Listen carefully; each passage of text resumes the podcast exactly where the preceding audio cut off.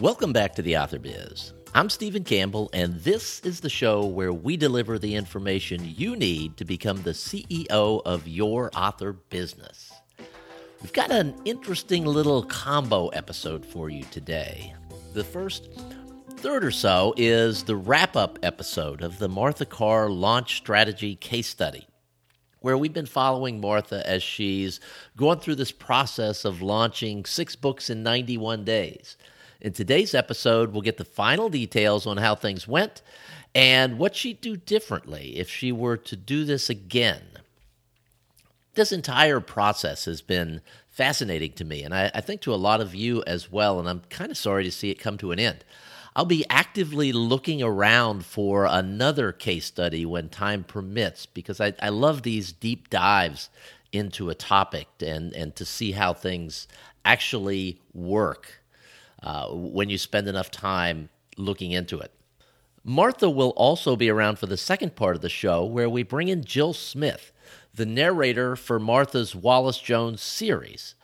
The first of the audiobooks was just released, and I thought it would be interesting to hear the two of them discuss the ways they've worked together on the series. And for those of you who haven't tried audio yet, you may learn a thing or two about how the process works, not only for the author, but for the narrator as well. It's interesting to me the way the two of them have worked together to make the audiobooks uh, the best that they can possibly be. And they are fantastic. So I hope you will check those out as well.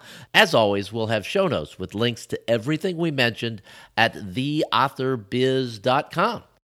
Okay, Martha, we will start the way we typically start. Uh, the last book was released on February 22nd. That was The Butterfly Project, the sixth book in your Wallis Jones series, six books in 91 days. Was 91 or 93?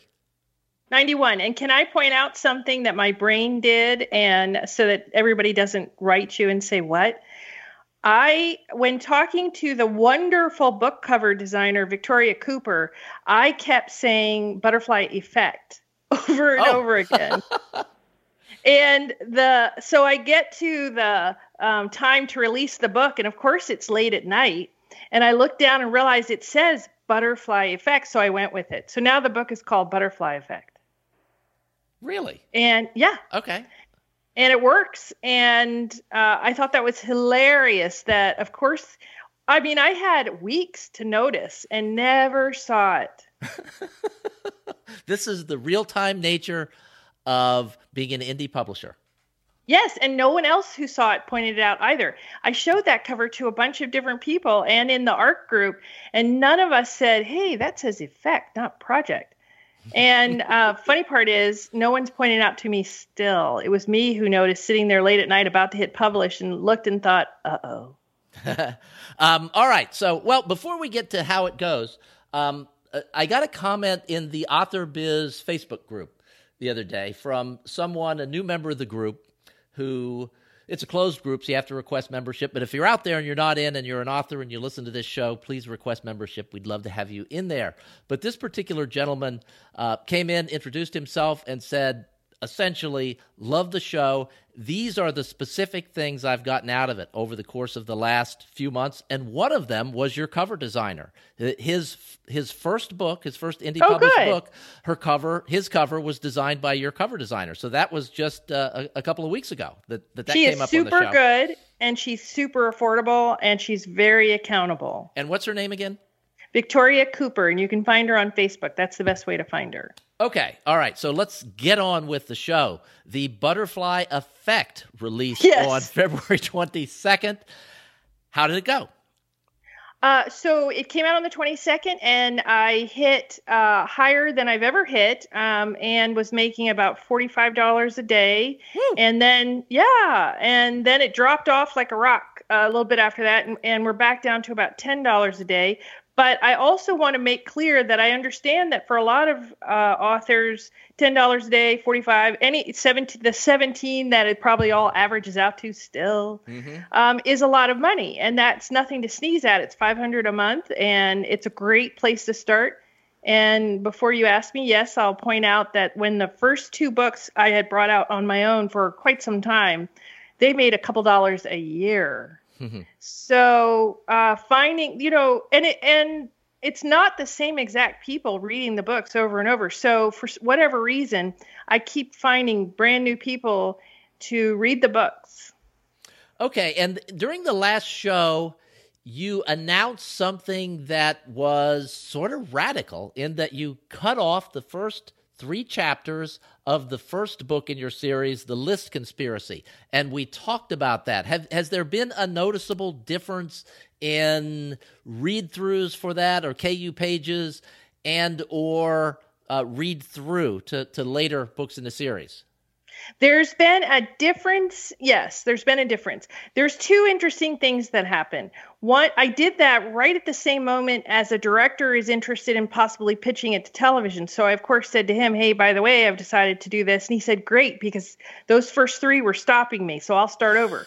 so I accidentally helped myself mm-hmm. um, with my timing and then the uh, the reviews have gotten better and i think it's because it's easier for people to get into the story and to and to meet the main character.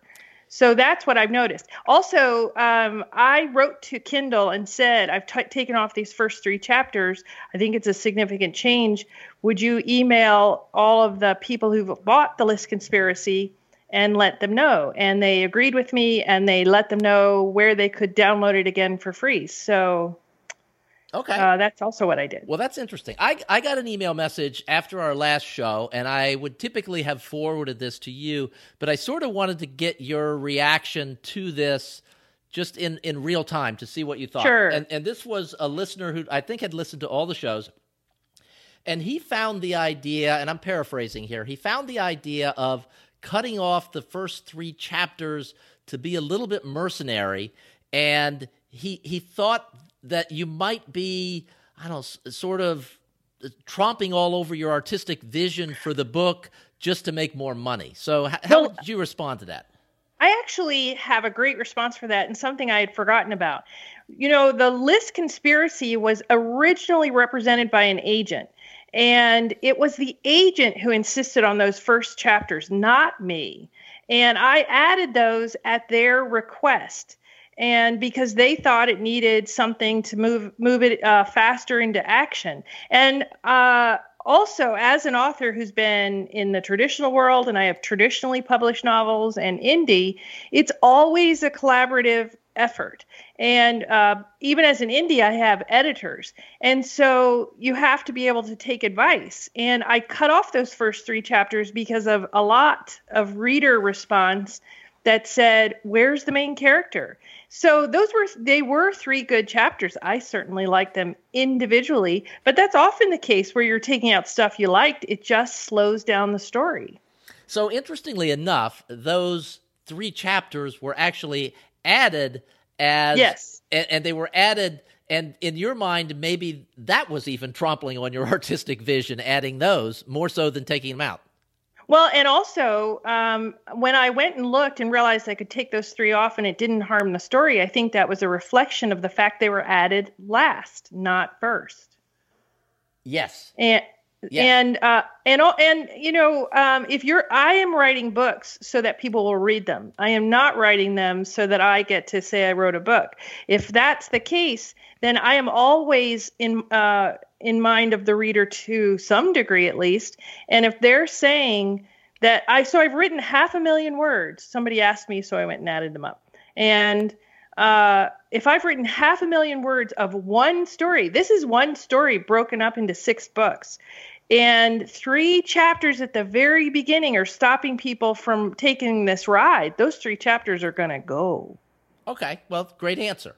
So all right, so we are at the end of this process now. The the six book process. It was a rapid launch process.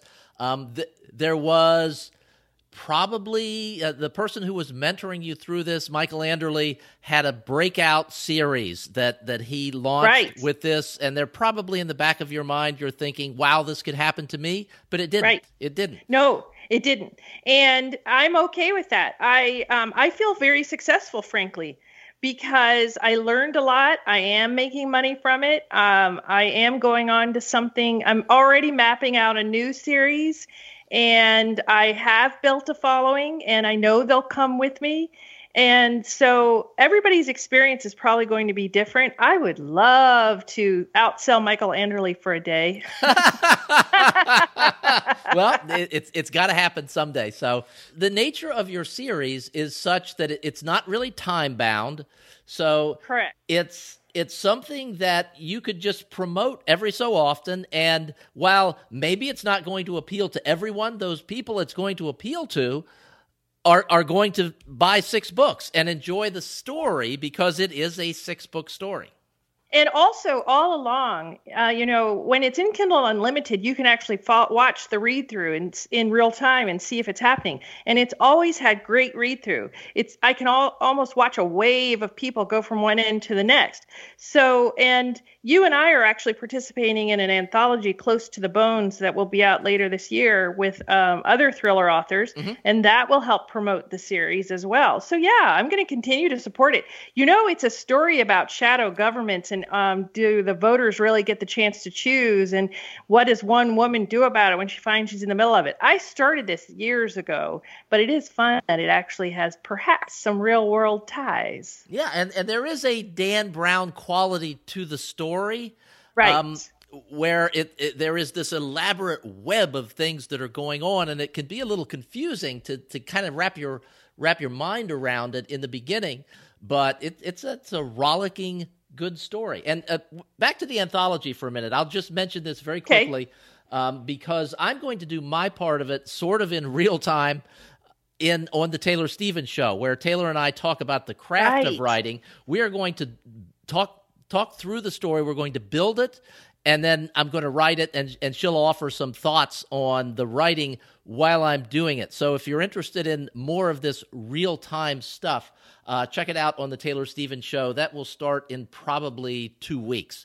So we'll we'll break down and come up. I'm, what I'm going to do is pitch her a half dozen ideas for the stories, and then we're going to pick one, and then we'll we'll go from there. And also for authors who are kind of new or haven't have never done an anthology, the reason we're doing it is because you, uh, we have watched others do this in other genres, and they lift each other substantially in terms of building an audience. It's a big uh, boost uh, of to visibility to um, do something like this. Plus, it's fun. So uh, I highly encourage others to look for some you know, about ten authors, eight to ten thousand words a story. Um, it's a way to help your series. And you're doing this in conjunction with another author. You guys are kind of uh, putting we this are. all together. How much work and time is involved from you guys? Uh, it's less now because Craig Martelle, who is uh, very kindly doing this with me, has already done this before in another genre. So he had worked out a lot of the kinks, and we knew where the landmines were going into this one. And so far, it's been pretty easy peasy. Um, people have uh, done what they need to do. We'll see. Um, you know, I've been doing this a long time and I've been an editor myself. So I don't really have, I hope I don't have unrealistic expectations. We'll swing with whatever happens. Mm-hmm. But the uh, Victoria Cooper's already done the cover. We did that early so that people would write toward the cover to some degree so that there's some continuity kind of flavor that goes through it. And um, it's going super well. It's going super well. And hopefully it'll help people find the Wallis Jones series. If you like a strong female character, uh, you'll love the Wallis Jones series. If you like an epic tale uh, where you just can't wait to see what happens next and you don't want it to end, there you go. Are you writing a Wallis Jones story for this? No, I'm not. I'm, okay. I'm doing something entirely. There are two short stories uh, already that go with Wallis Jones that are give you more background. Okay. Um, and so I wanted to do something entirely new. Okay. All right. So let's let's do what we normally do. We talk about highs and lows or highlights right. and lowlights. What was what were the highlights over the course of the last few weeks? The highlights were finishing a series. I mean, that was huge. That's amazing. I've walked, yeah, I've walked around with this inside my head for years. Like I said, the first book was originally repped by an agent, and um, then to meet Michael last July and suddenly uh, I speed things up, and the entire series is out. So that's huge. And I'm uh, going to throw a party and have friends and family over and any 20 bookers that are in the area so that we can celebrate that thing and not just like watch it go by and not do that. So, and then um, hitting uh, $45 over a weekend was fun and noticing that uh, the last two books five and six are in the top 100 hot re- new releases for financial thrillers those were all great stuff those and when you say $45 you mean $45 a day not $45 Correct. for the weekend but $45 a day for the weekend Correct. which is Correct. that's okay that's good yeah oh yeah celebrate everything yes. i mean um, too yeah. much work that goes into writing a book to just kind of let it go without celebrating every possible uh, thing that you can get out of it. Right, and it's not the end of the journey. It's this for me is really just another piece of it, and I'm going to take everything I've learned and what I've already built and turn around and start a new story, and um, watch things build from there. Okay, now uh, another part of the process for you is going to be audio, and we will get to Jill right. Smith in a little bit, who's the narrator for this. But one interesting thing that happened Jill had finished the book. She had narrated the oh, entire oh, right. book, including the first three chapters. Right. So we just thought, oh, you know, we'll just very simply pull these three chapters. And a listener heard us talking about this and messaged me on Facebook and said, you know, you're going to have to redo the chapter intros. And I'm like, oh my gosh, I didn't even think of that. Did you think of that? No, I didn't think of it at all and and we had to rope poor Jill into you know going back into the studio because every chapter begins with chapter one, chapter two, and can you imagine starting a, an audiobook and the first thing you hear is chapter four? so thank you, Mark, for that.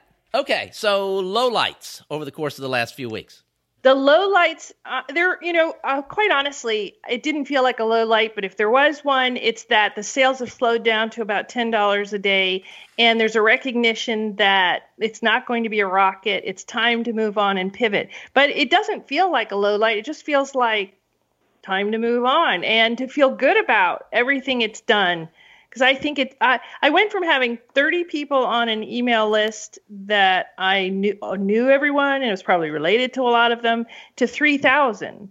And um, I have an art group now. Um, the entire series is out. So, and I I have made about $500 a month, somewhere around there. So I see that all as like good. Yep, it it is good. It it's possible to inflate your expectations to the point where anything seems bad. Yeah. Uh, but if you have the right attitude, and it sounds like you do, that then this was a, a success for you. Um, looking back on the entire process, is there anything that you would do differently? Yes, I would um, start building uh, the email list and the art group as soon as possible, sooner than I did um, and uh, really get them going and ask that art group. You can you can start with an Instafreebie and a promo where, where you'll get a lot. And I did it with a short story from the series since everything was in Kindle Unlimited. But so I if I had it to do over, I would take that first book and use that before I put it into Kindle Unlimited. Build the list, um, the email list, and then or newsletter list, and then ask who wants to be in the art group and ask them to leave reviews um, and I've watched others do it that way since then too, and have a much stronger launch um, because they already had people saying, "Hey, you're going to like this."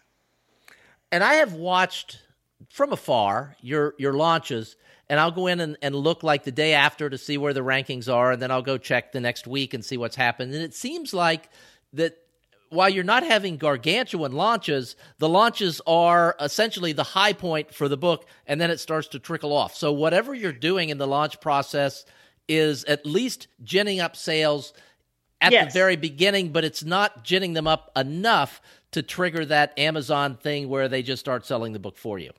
Agreed. And but I would also point out too that for the most part, every time I've gone up, I've um, for, for the most part held in the author sales rankings held those positions so while um, while it's not generating you know amounts of revenue that would stop people in their tracks it seems to be like steadily perking along and it, so it makes me wonder if it's just going to be one of those things where uh, people keep discovering it. And at some point, people start to talk to each other. And also, by the way, since I put out the last book, I'm not sure why, but everybody finally caught on that this is an epic story and by that's i mean that as a definition that it's a story that starts and goes all the way through all six and the reviews are starting to reflect that which is great that um, people are catching on. Oh you got to read all six. It's one long story and it's a lot of fun. I um, i would like to say something to all the because i know there are a lot of people listening to this who are brand brand new to publishing maybe brand new to writing that everything they're learning as they do this is worthwhile. And even if they're making $3 a day and wondering how they can get to the 17, um, what they're learning is worthwhile. And if they keep asking questions and working with others and uh, redoing what needs to be done and promoting when they can, they're gonna they're going to see an increase in sales. It's we started out this entire series saying it's just data. And that's still the case. That's why I'm not bemoaning anything. I got great data. I made um, changes, some of them drastic when needed. And I'm proud of what I've accomplished and what I've done. And I didn't do any of this without a lot of other people as well. And from here, I go on to do something new. You know, if you're not having any fun at this, I don't see why I do it uh, at all. So make sure fun is involved that you celebrate everything and celebrate it with an actual celebration, not just a, oh, good for me.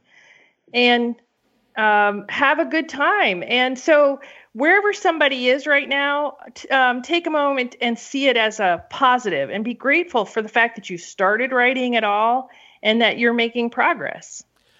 And I think it's important. I'm really, I'm really glad we did this series. The, the, the feedback has been really good, and I think it's a great example of normalcy in, in the world of, of yes. indie authors because we we all celebrate. I, I, had Scott Paul on the show last week, and Scott is an amazing story. The way he just kind of burst onto the scene and he's making right. all this money. That is that's a lightning strike. It happens so rarely. Most of the time, it's going through the process, putting out the books, tweaking your system, tweaking the covers, changing, you know, maybe knocking the first three chapters off a book. Yes. Um, just tweaking and iterating until it starts working. And whether that's starting a new series or continuing on with an existing series, it's just keeping going and not saying, "Wow, I didn't make as much money as Scott Paul, so I'm right. I'm so over this. I'm done." You know, I am so well, excited about how excited you are about how this oh, has come absolutely. out. Absolutely. And you know, it's because my sense of worth is not wrapped up in the how much money this makes. It's um it's really a question of uh, is it going in the right direction? I always like to say the rock is rolling in the right direction, which it is. Ah, I like that. Yeah, and um, people are enjoying the series quite a bit and getting excited. And what more can you ask?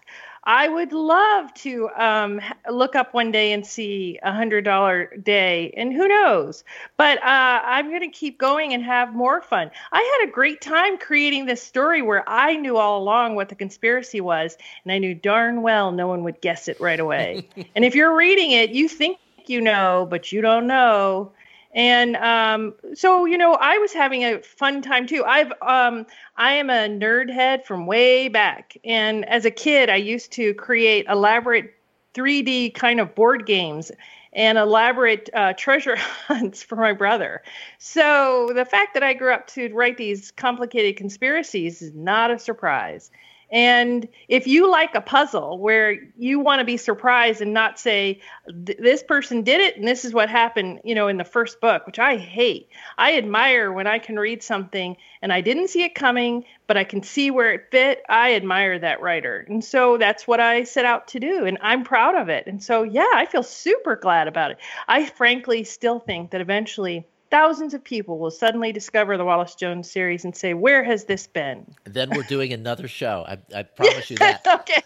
okay. All right. Now it's time to bring in Jill Smith, who is the narrator for the series, and the first audio book in the in the series has just come out. Welcome to the Author Biz. Hi. Thank you for having me.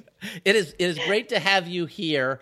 Um, I, I want to talk a little bit about the entire process of putting together an audiobook and the relationship between the narrator and the author and all the different things that can go into it.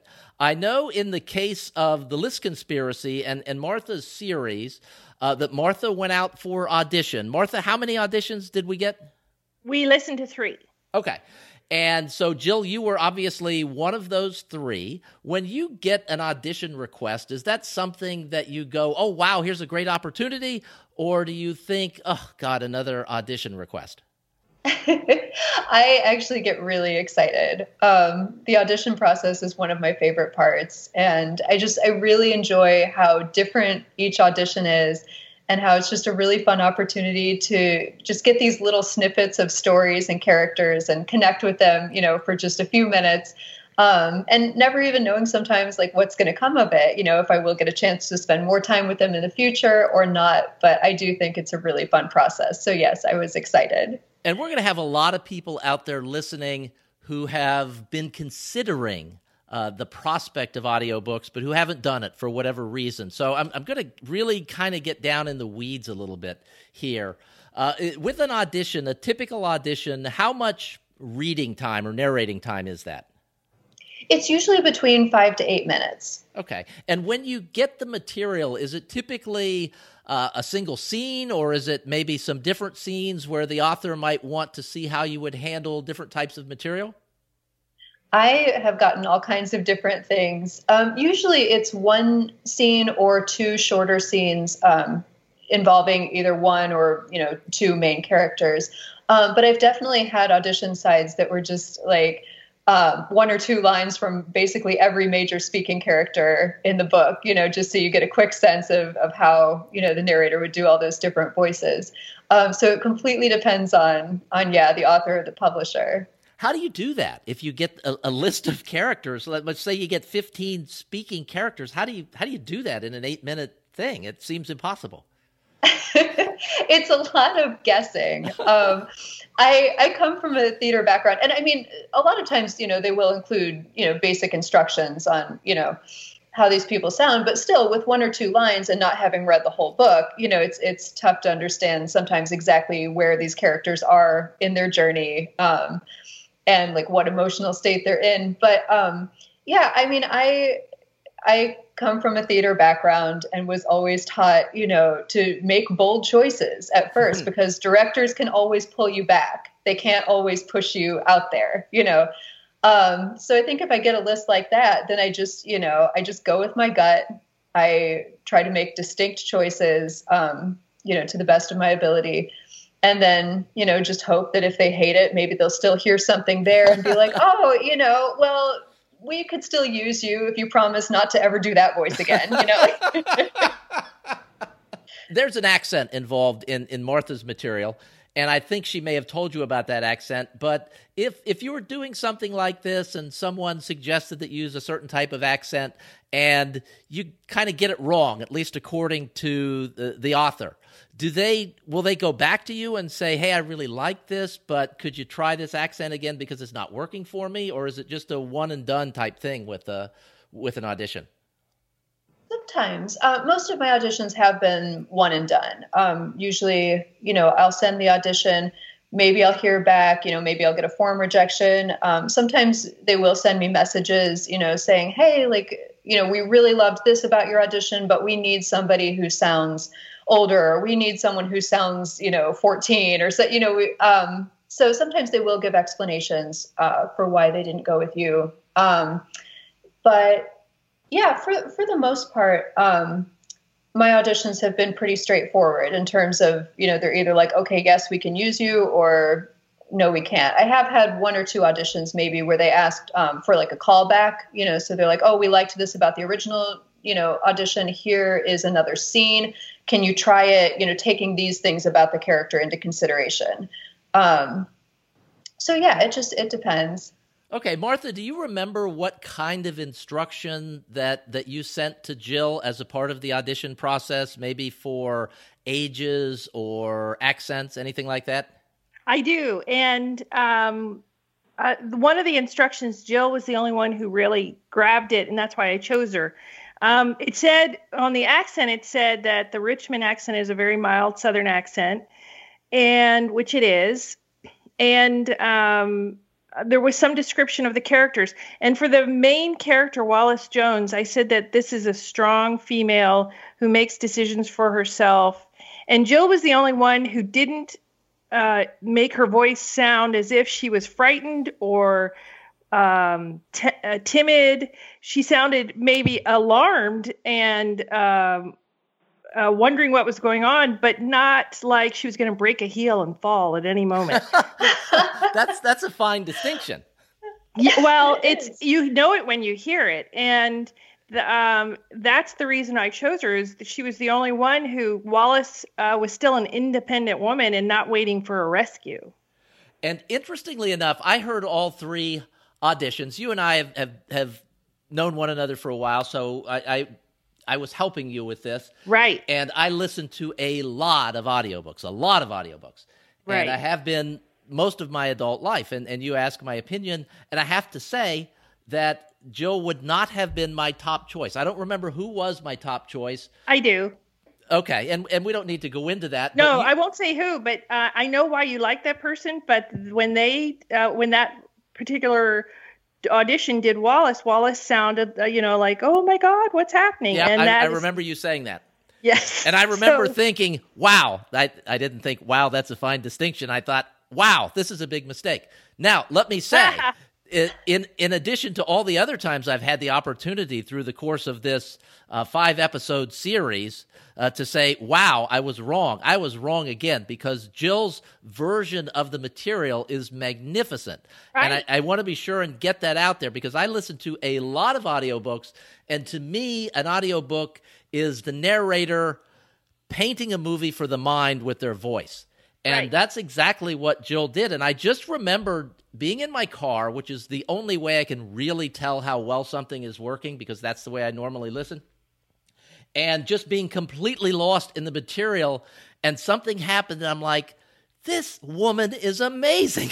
and I um, I know I've I've told Jill that and I've told you that. I just wanted to make sure that that got out to the audience. I could not have been more wrong. Jill is the perfect person for for this series, and I'm I'm so glad that you were you stood up for yourself. And also, um, we did have to all come together to talk about the older male voices at first. Where Stephen, you were key to being able to figure it out because I felt like they all sounded too elderly. And so I said to Jill, use Stephen as your as your guide for an older gentleman. And then it was oh, the We are not going there, are we? but it was perfect after that. So you just have a very inspiring older male voice. Right. Well, it, you know, we all have our strengths, and I'm writing that down on my strength list now. Great old guy voice. but yeah, that was interesting, and it's probably it's it's something that I wanted to talk about. Is that we did not just go into this and have Jill just start recording and say this is perfect. Uh, there was some tweaking that needed to be done. Jill, what's what's normal? I, I think normal might be that you record the first chapter or 15 minutes or something and then get an authorization and then in general you're just off to the races then, right? Yeah, exactly. And we were different. Yeah.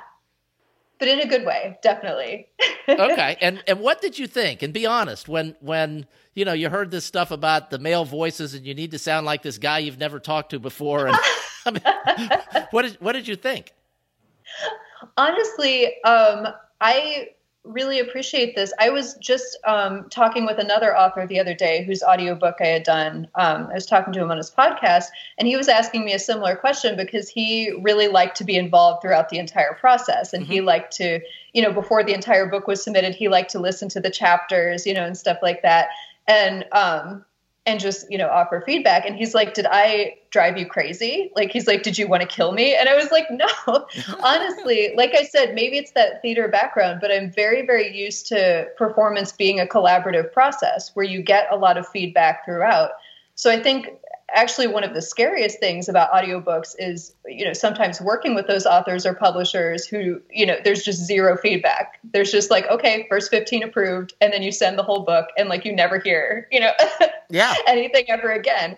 Um, so I appreciated being able to go through that first chapter with you guys a few times um, and really make sure that it was sounding the way you wanted it to sound, uh, so that I was not just swimming in the dark. and yeah, I, I really, I really think it made the first book come alive. So you noticed a difference, Martha. You you noticed a difference Absolutely. after all this. Okay. Absolutely. Um, it became much more fast paced and uh, possible to see the action. And it, yeah, it was great. And from your perspective, Martha, was it a difficult conversation to have? No, because um, I I tend to be very direct, and I feel like uh, everybody can when you're this is a collaborative process. And so if you can't speak up for yourself that just makes it tougher. Mm-hmm. it's better to be clear and say here's um, and also i approach everything like there's a solution. So i wasn't concerned um, i just wasn't quite sure what it was until i realized you, stephen as the example. Yes. What old guy do i know oh stephen with a lovely voice. Uh, and, now go ahead.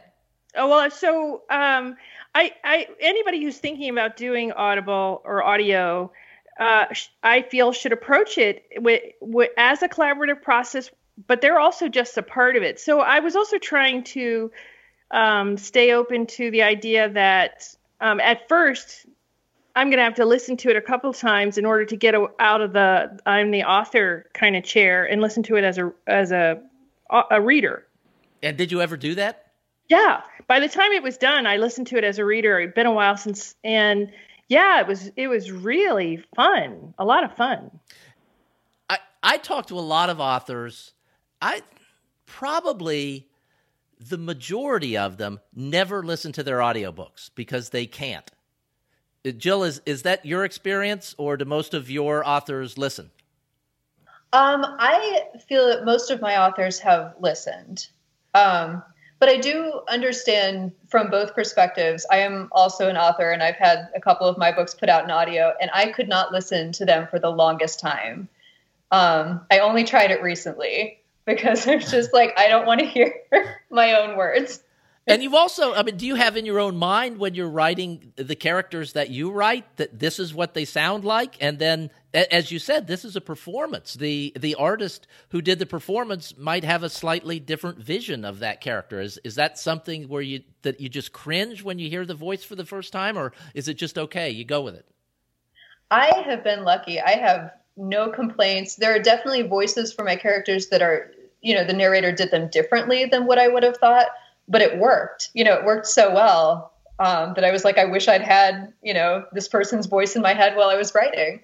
And you know, I've also done. I'm I've been writing so long back when book signings were still a thing, and so I've um, had the pleasure of meeting a lot of readers, and they tell you what the book's about, and you realize, oh, oh, they say it consistently. This is what the book's about. So hearing somebody interpret it differently to me is not a problem. It's actually a lot of fun.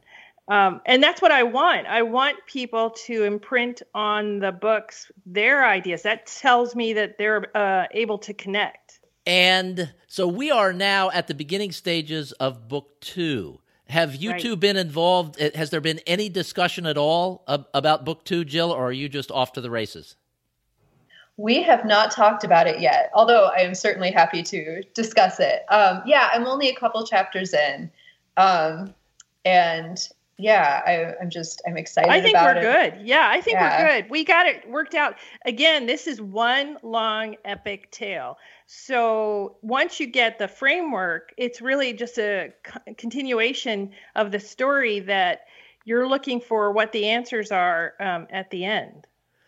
And I think there are going to be a lot of people like me. Um, and this is the way I've always listened to audiobooks. If I listen once and I really connect with the story through the audiobook, then I cannot read it again. I have to have it narrated to me. So sadly, I'm in the position of waiting for Jill.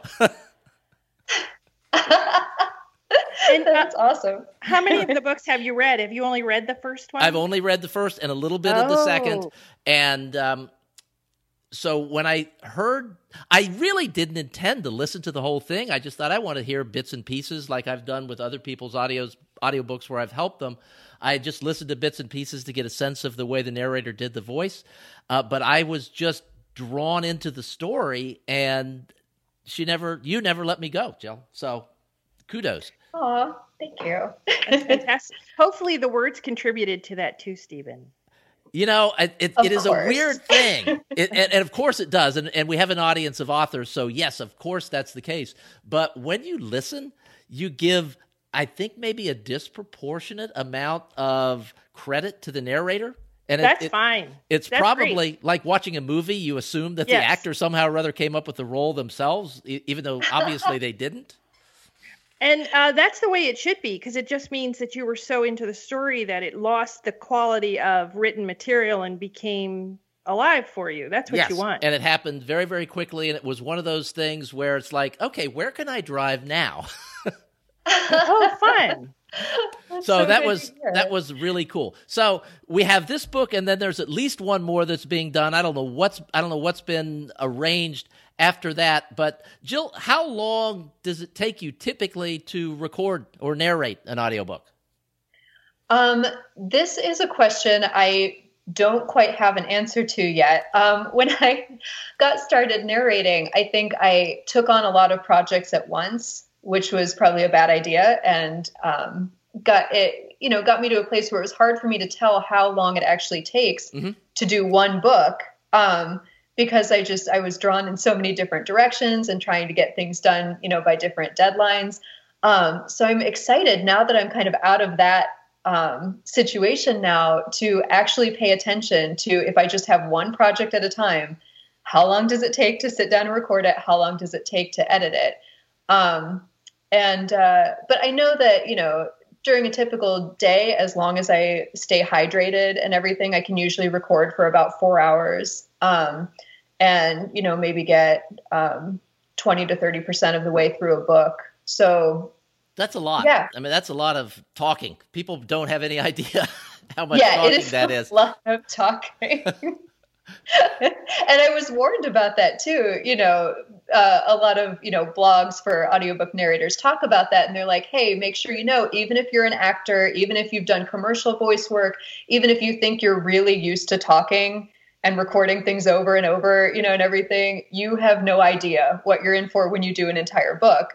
And I was like, okay, I'm warned. It'll be fine. But yeah, I, I have had moments like that where I'm like, oh my God, it, this is just so much talking. Like, and what's your process? Do you record several chapters and then edit them, or do you just do all the recording and then go back and edit? Um, I like to do a few chapters um, and then spend a little bit of time editing. Uh, I have done it before where I've done almost the whole book and then kind of gone back and edited, but I do like to know um, just for myself if it is going to be a tough book to edit for some reason. Um, you know, if there were any inconsistencies, like in the way I was placing my face next to the microphone or something, I like to know about that as soon as possible, you know, so that I don't get all the way done and then I'm like, oh my God, all of these chapters are messed up you know like so it is good to kind of uh, edit a little bit as i'm going. Yeah and as someone who listens to a lot of audiobooks that's really uh, obvious when it happens. And you you know you know what happened. And even the biggest audiobooks that are done by movie stars have that happen and you go wow why didn't someone catch that Oh yeah, yeah. I've I've been surprised too when I've listened to audiobooks sometimes, you know, about how obvious that is. Even books put out by very, you know, big name publishers. I'm like, oh yeah, I can tell, you know, when you switched the microphone or, you know, when you turned your head. Mm-hmm. Yeah. And when we were working uh, on that first part of the first chapter together, you actually gave us different options where the microphone was in different places. Yes. Mm-hmm. Yeah. Um, the mic placement does have a a huge impact on how the audio sounds and it's oh my god like listen to me talking like i know anything about audio editing i don't you know but um but i it is something i learned very quickly you know where i was like oh my gosh like my voice really does sound different depending on where the mic is what position my body is in, you know. So it's interesting. Yeah. And because it's all about me and I like to focus on myself, I, as you're saying ah. that, I think about the number of times when I'm editing my own stuff and I'm talking and I'm just engrossed in the conversation and writing things down. And when I write something down, my head moves down, my mouth goes away from the microphone, and I sound exactly the same in my headphones. But when I'm producing the show, it's like, oh, I've got to stop doing that. How do you how do you just get yourself to stay in that same position without moving for that much time?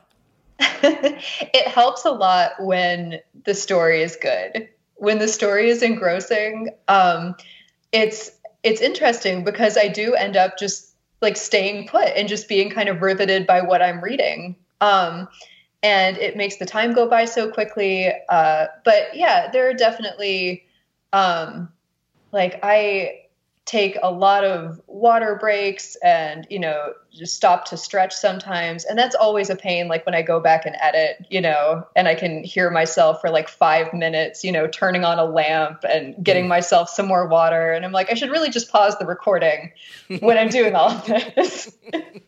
But um but yeah you know i do i try to make sure that i take breaks. But yeah when i'm into it um it's usually pretty easy to stay to stay in place. Okay one of my favorite things about doing interviews like this is, is to ask for advice. So uh, we'll start with Martha. Martha, what advice would you have for people that are getting ready to do that first audiobook? Maybe they haven't started the audition process yet, and, and I'm talking about authors specifically. What advice right. would you have for them about the process? They need to have a clear idea of the type of person their main character is uh, like I had said, needs to be a strong female, and I knew what I meant by that, and I knew when I heard it, and I think that was that made all the difference in the world, and uh, it heavily influenced the way the entire book sounds. And then the other thing I'd say is go into it with a very open, collaborative um, idea, and that no matter what comes up, you chose this person. There is a solution. You know, if if you can work with them you will uh, be able to work through the kinks. Don't expect everything to go super smoothly at first. That's not a problem. That's just the way things go. And Jill, how about you? Would you have any advice for authors out there who are considering audiobooks for the first time?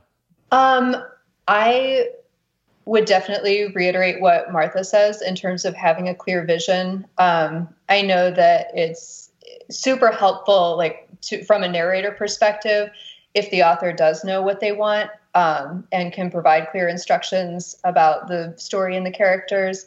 Um, so yeah, just I, I, don't think it's any kind of a problem, you know, for newbie authors who um, are new to audio to um, not be completely sure of what the process entails or what they want because sometimes it's true you just you you know it when you hear it you know but you're not always sure exactly what you're looking for um, so I think that's great. But yeah, I, I, like to work with someone who can be collaborative, who can provide those instructions and those feedback uh, and that feedback. Um, and yeah, that would be my advice. How important is it to to have clear guidelines when you're starting? Not, I don't. Guidelines is probably the wrong term. Maybe a, a clear sense of author expectations. Maybe I'm, I'm, I'm not sure. I'm, I'm I'm fuzzy about what the right term is, and I'm not sure if you understand what I mean. If you do, take a shot at answering the question. I would say I would say it's key highlights. Um, it's key highlights about what really matters in the author's vision, uh, and keep it short. I mean, I only had one or two. Coming, uh, having lived in Richmond for a long time, I know how annoying it is when someone does an accent and it sounds like they're from Alabama. So I know the difference. And everyone in Richmond and anyone from the Mid Atlantic area would have said that's not that's not the right accent. So that was important because it would have thrown off a lot of readers. And then uh, knowing about that the the whole intention of this character was that she was a strong female. So keep it short. That was two things, and then be willing to uh, see where the rest takes you. Okay, Jill, can you add anything to that?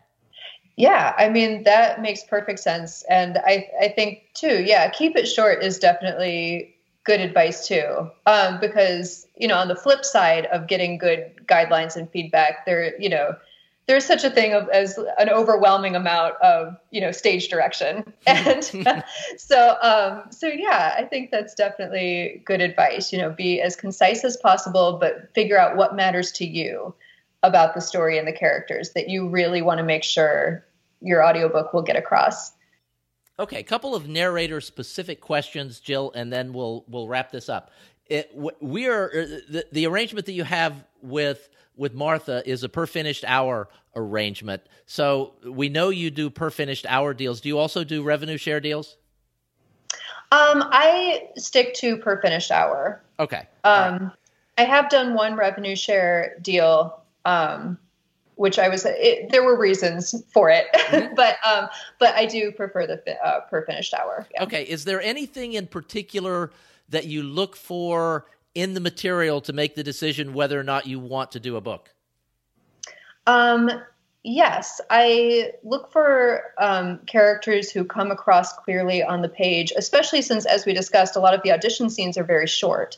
Um, so I'm looking for a character that I can get to know even in that short span of time. Um, and I definitely look for material that I feel I can connect with um, because I do think it is it's something that will come across even subconsciously to listeners if you're not invested um, you know in the material so i look for something that sounds exciting to me that sounds like a book i would want to read on my own anyway even if mm-hmm. i wasn't narrating it okay well any any last thoughts jill um no, just thank you so much for letting me be part of this. This is really fun. And where can where can authors connect with you if they're interested in having you consider their projects?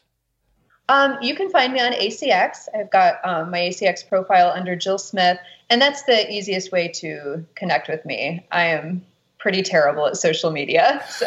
I will I will link to your ACX profile, so that will be in the show notes.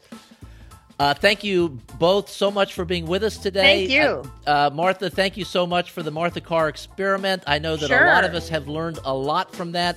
Jill, uh, congratulations on such a fantastic job on the list you conspiracy. Really did I can't yes. wait to hear the rest of the uh, the rest of the books. Thank you so much. I'm excited to keep going with the series and yeah, thank you so much both of you.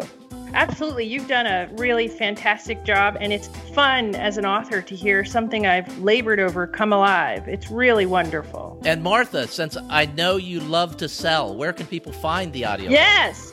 you can find the audio uh, book at Audible on Amazon, and um, you can sign up for a free trial subscription so you can try it out and hear the list conspiracy, which is, would be a great way to introduce yourself to Audible on Amazon. And the, the audiobook is just out after a fairly brief period of time. It'll be linked up with WhisperSync and everything, so you'll be able to do that super cool thing where you can read the book and listen and right. go back and forth between the car and wherever you like to read. So, again, thank you both so much for being here, and thank you all for listening. Show notes at theauthorbiz.com, and we will talk again soon.